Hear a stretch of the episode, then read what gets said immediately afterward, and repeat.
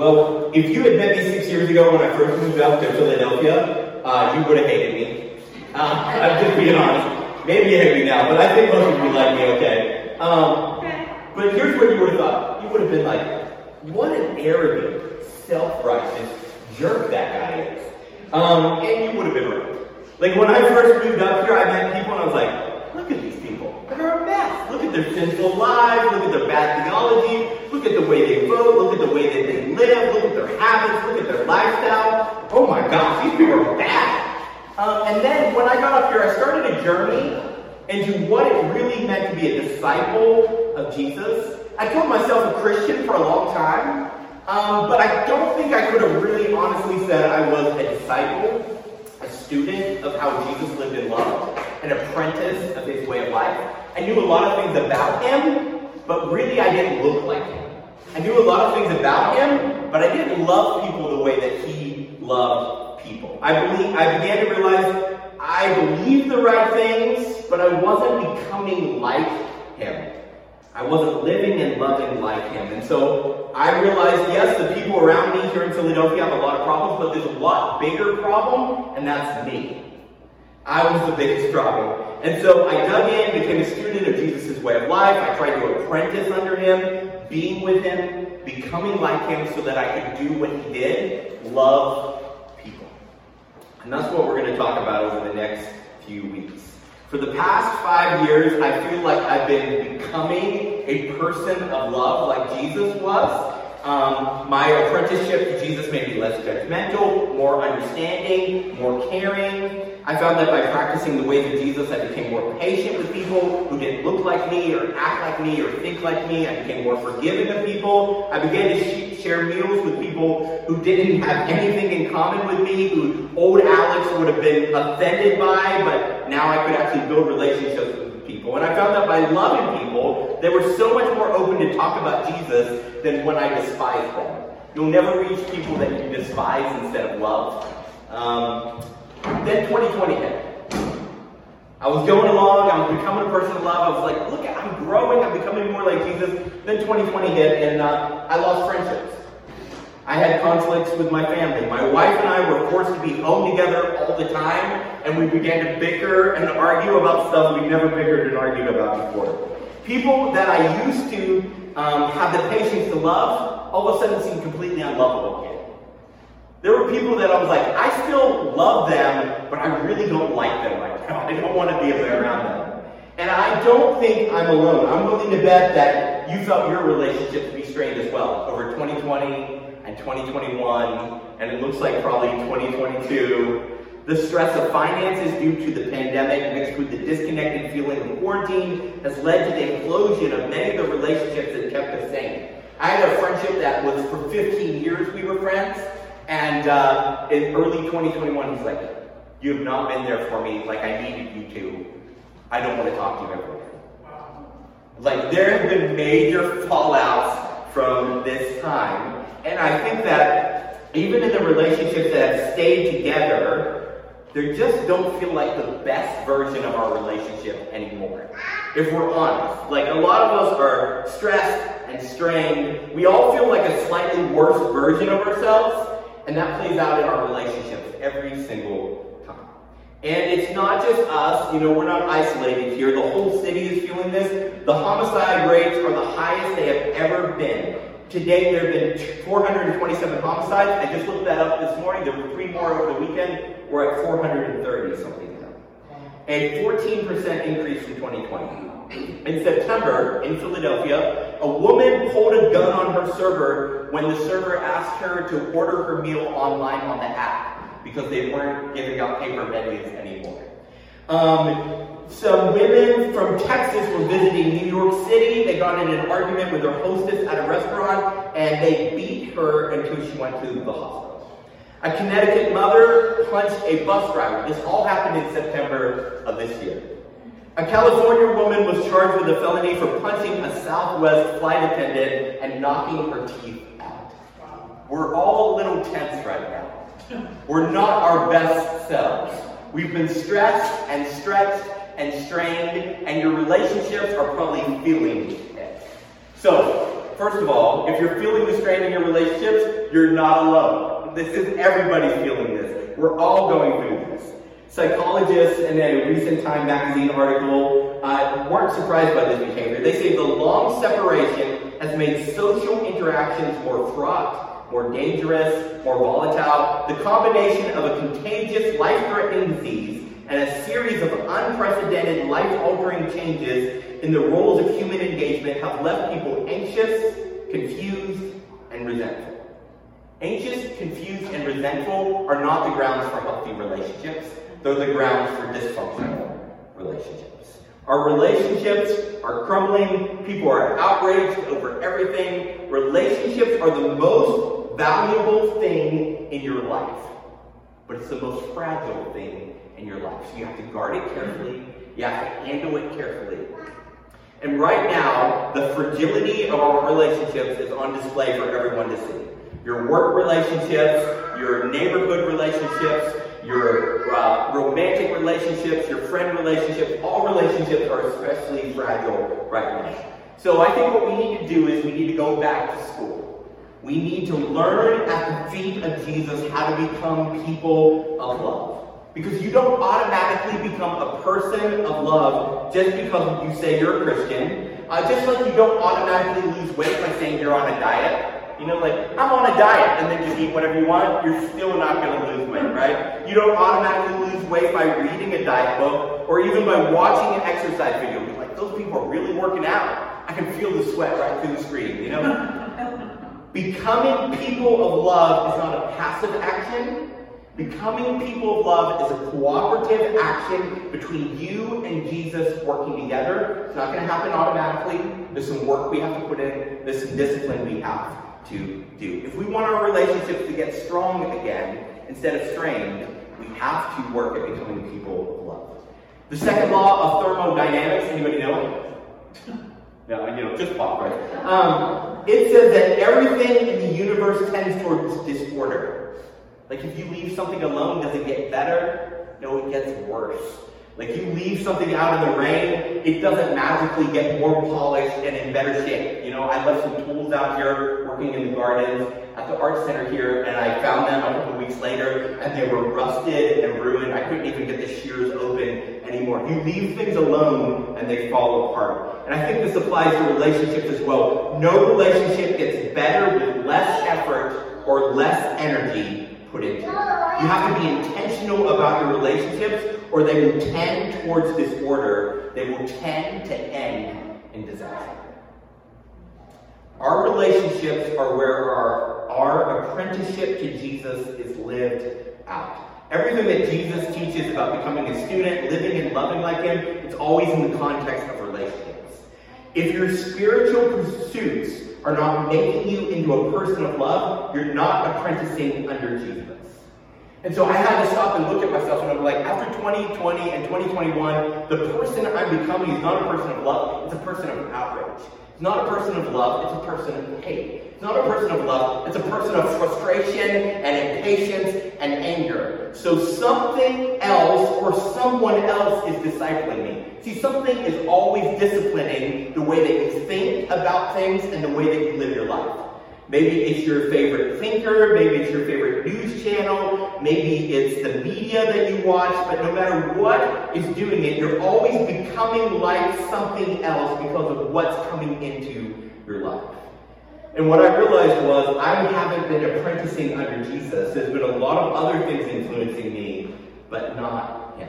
We're becoming the people that naturally occur as a result of our daily habits. We're either learning how to love or we're unlearning how to love. I had a friend a few years ago, and uh, every couple weeks he would be like, hey, let's get coffee so I can tell you about everything I hate about Christianity. And I was like, sure, let's do it. You know, I was right in the heart of becoming a person of love, so I was great with this, you know. And uh, I would buy him coffee, and he would sit down and talk about his frustration with religion. And most of the things he said, dead right. I mean, he was absolutely right. Um, but he repeated one question to me every week.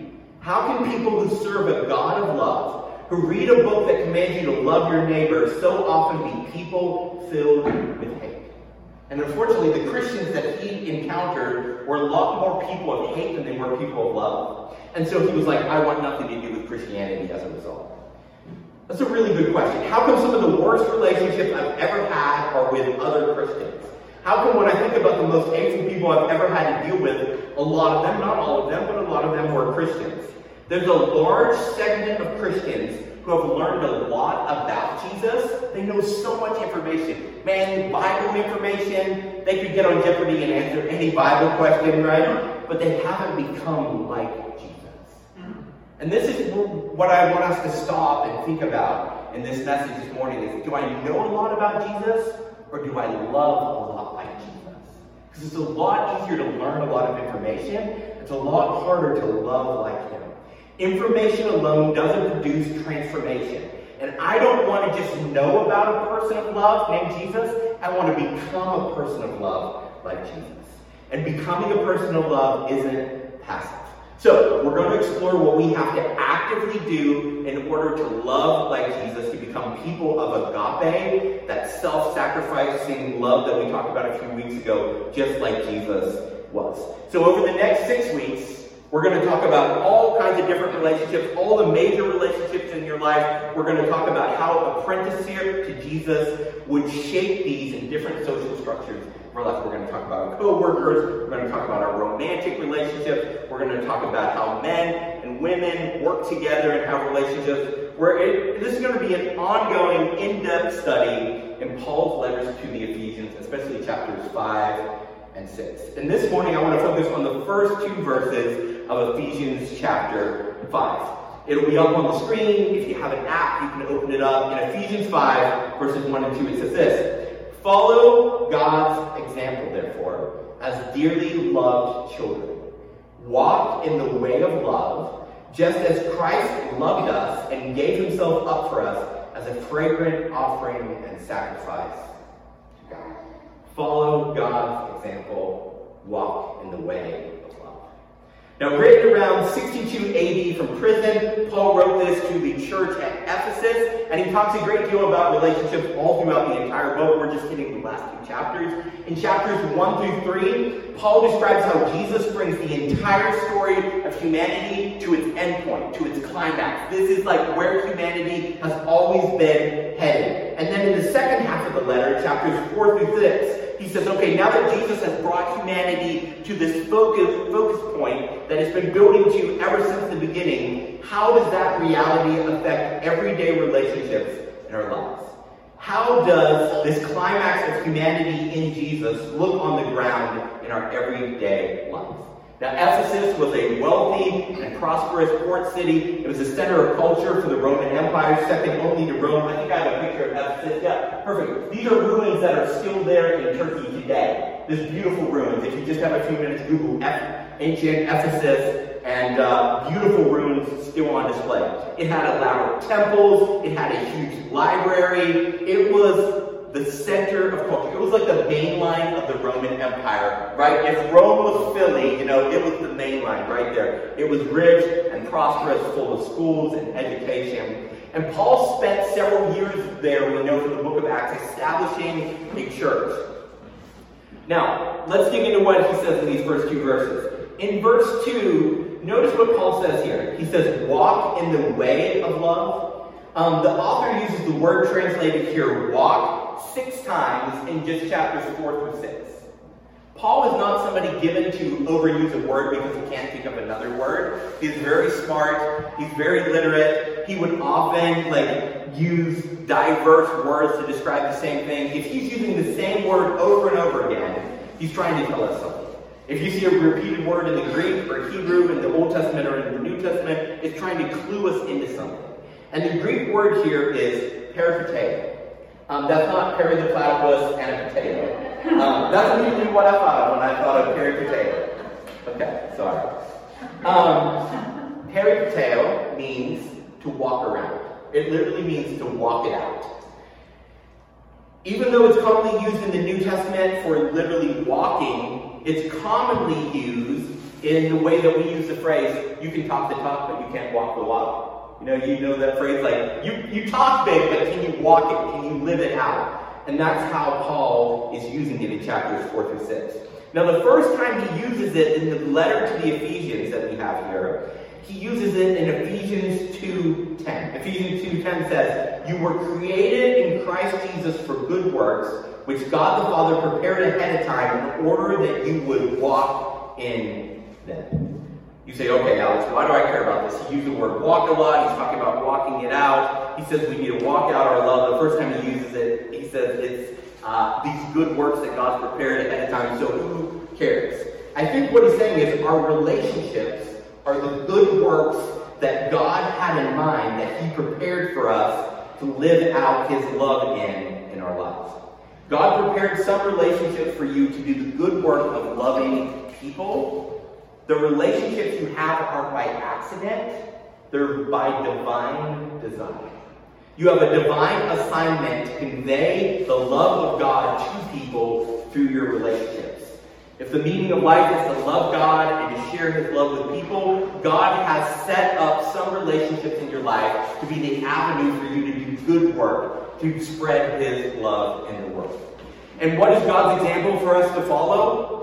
In verse 1, the imitators of God. Um, well, we are to love people like Jesus loved us. How did Jesus love us? He went to the cross and died for us.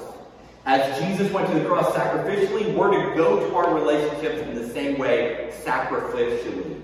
Our relationships are our cross where we go to die in order to help people, to love people, to serve people. Uh, in Luke, Jesus warned his disciples, his students. He said, Luke 9 23, Whoever wants to be my disciple, my apprentice, the student of the way that I live and love, you must deny yourself and take up your cross daily and follow me. Oftentimes you'll hear people, they're like, man, I lost my job, but it's just my cross to bear, you know, or I got a bad health report, it's my cross to bear. That's not seems to be what Jesus is talking about. The cross isn't the things in our life that we don't like that are hard. It's the end of our self-will. It's denying ourselves. It's denying what we want to do what others want, what God wants. Relationships teach us to kill our selfishness and live selflessly like God. Does.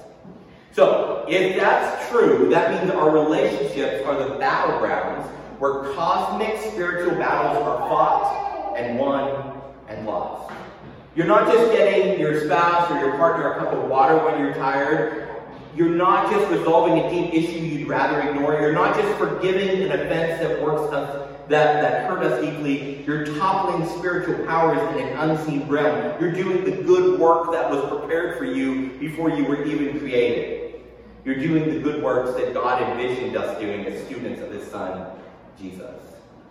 And Paul thinks that the way that we do all this is by becoming people of love, people who love people like God loves us. Paul thinks that we should walk in the way of love just as Jesus loved us. Now, the term the way is also really interesting because um, the way was an early Christian way of representing Jesus' teachings and those who followed his teachings. It was a first century term for being a student of Jesus' way of life, the way that he lived and.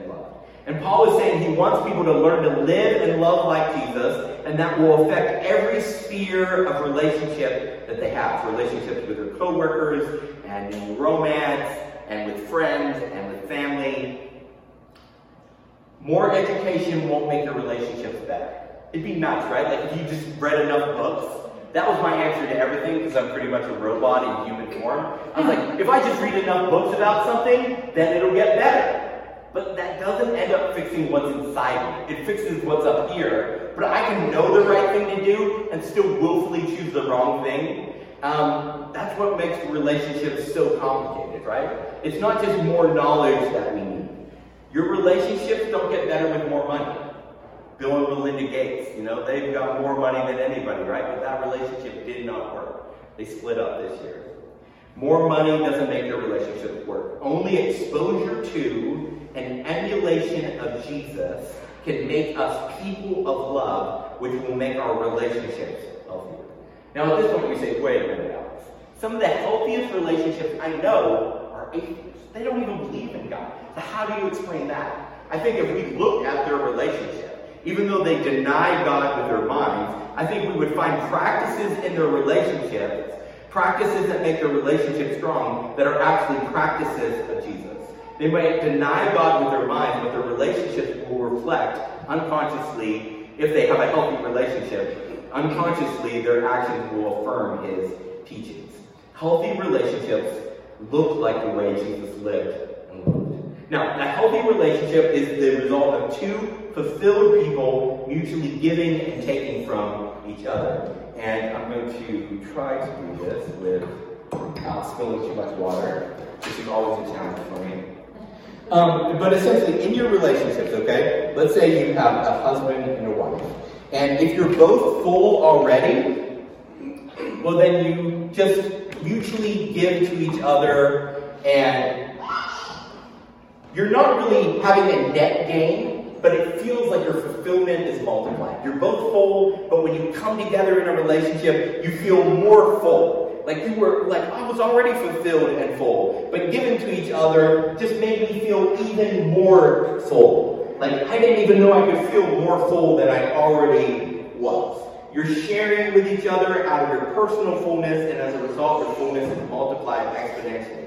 Um, but then a year comes along like 2020, 2021, and it just empties you out.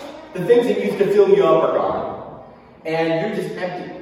And so what usually happens in a situation like this is, well, you're empty, but you have good relationships with people who are full, right? And they say, you know what? They're not giving me anything. They're not making me feel more full. But I love them, and I can share a little bit of my fullness with them. And you're like, okay, we're still doing okay, right? Then a year like 2020 comes along, and everybody's empty. Everybody's feeling empty, right? And then what do you do? You get together and you're like, can you share some of your fullness with me? No, I'm empty. Can you share some of your fullness with me? No, I'm empty and it just becomes very frustrating. The relationships that used to make you feel so full and filled because you were already full and fulfilled, all of a sudden now those are frustrating relationships. Um, you go to the relationship that used to be so satisfying in the past and you demand, like, fill me up, I'm empty, I'm struggling. But if they're empty too, they don't have any of their fulfillment to spare. And with a year like we've had, or a year or two that we've had, where everyone's exhausted, everyone's energy and emotional levels are exhausted, they're feeling empty. And empty people can never have full relationships. And a lot of times we're frustrated when our relationship is struggling, and we're frustrated because we're empty and we can't come empty to a relationship and expect it to be a full relationship. Simon Rego the chief psychologist at the Albert Einstein College of Medicine in New York says when a relationship is healthy, there's a balance of giving and getting. There's a synergy where two people interact, a nice allocation of giving and receiving. Our relationships flourish when they're watered from a deep personal well. I think a lot of times we're like, well, I feel empty, so I'm going to go to this relationship to get filled up. When your well is dry, you try to get water from your relationships. If the person you're in relationship with, their well is dry too, they'll feel like you're sucking the last bit of life out of them to try to get a breath of air for yourself. Now, because they are no longer giving anything to you, and they are in fact asking you for everything that you no longer have, every little thing they do will begin to annoy you, and small things that you used to overlook will now seem like hills to die on. Anybody, uh, you don't have to raise your hand. Anybody got some relationships that feel like that? Um, yeah, me too. Uh, I definitely, I feel that. As I was studying this and reading I'm like, oh, that's what's happening. I'm empty, they're empty, and we're just trying to suck each other dry. Um, so here's what Paul suggests. In verses 3 through 20, Paul says, Here's what people of love do to live full excuse me, to be, to be full people who can share their life and love with others. People who can walk out the love of Jesus in their relationships. In verses 1 through 2, he says, cultivate your relationship with God by emulating Jesus. Do what Jesus did, be with him, become like him, do what he did. Um, in verses 3 through 6, he talks about eliminating destructive practices. Destructive practices in our lives actually suck fullness out of our lives. In verses 7 through 14, he talks about developing boundaries for toxic relationships. Toxic relationships always take but never give. It's not just that they're empty, it's literally that they fill up by emptying others. Um, in verses 15 through 16, he talks about using your time well, saying no to most things so you can say yes to the best things. Sometimes we're empty because we wasted all our time on things that don't actually matter, and as a result, we have no time or energy for the things and the people that do. In verses 17 through 18, he tells us to avoid escapism. If you run from how empty you're feeling, you'll also run from everything that can fill you up, and you'll just end up running from emptiness to emptiness. Um, you know when you watch Netflix and you're like, good, I had no energy or effort, so I just laid there on the couch and watched that because it required nothing of me. It also doesn't give anything to you. You don't get any better. You don't get any more full. You just stay as empty as you were. And finally, in verse 19 through 20, he says, You need to sing, you need to make music, and you need to give thanks. He essentially tells us to feed our soul with delight. If we want to be full people who have full relationships, you have to feed yourself with delight. And this week on our social media pages, I'm going to flesh out each of these. Each day I'm going to take one and just develop it a little more with some social media posts and videos rather than dragging it all out here. But just real quickly, I wanted to hit these things because everything that follows in the next few weeks are going to come from this basis. If we're not full people of love, going to Jesus to find delight and become like Him, all of our relationships are going to feel we can either complain that our relationships aren't satisfying our desires anymore, or we can begin to see that our relationships are the spiritual work that God designed for us to do, and we need to be full people, full of Him, full of deep satisfaction and fulfillment in our lives in order to love people well. God made us to love people and to broadcast His love to the world. So I hope you join me in becoming people of love. Let's pray. Lord Jesus, I am so grateful that you put your love on display for the world to see by coming to earth and dying, by defeating the dark forces in this world that just hate life, who hate joy, who always want to drive us down, and you defeated them all, not with an act of violence, but with an act of surrender and self-sacrifice in your own. God, Help us to love in our relationships like you loved us. Help us to recognize that this is the spiritual work that you want us to do. Not to accomplish some great task for you, but to love the people around us. That is the greatest spiritual task we could do. To show your love to the people who live on the street with us, who go to work with us, the people who live with us. Lord, help us to love like Remind us of your love and help us to do the active work of becoming full emotional people so that out of our emotional fullness we can love others. I pray this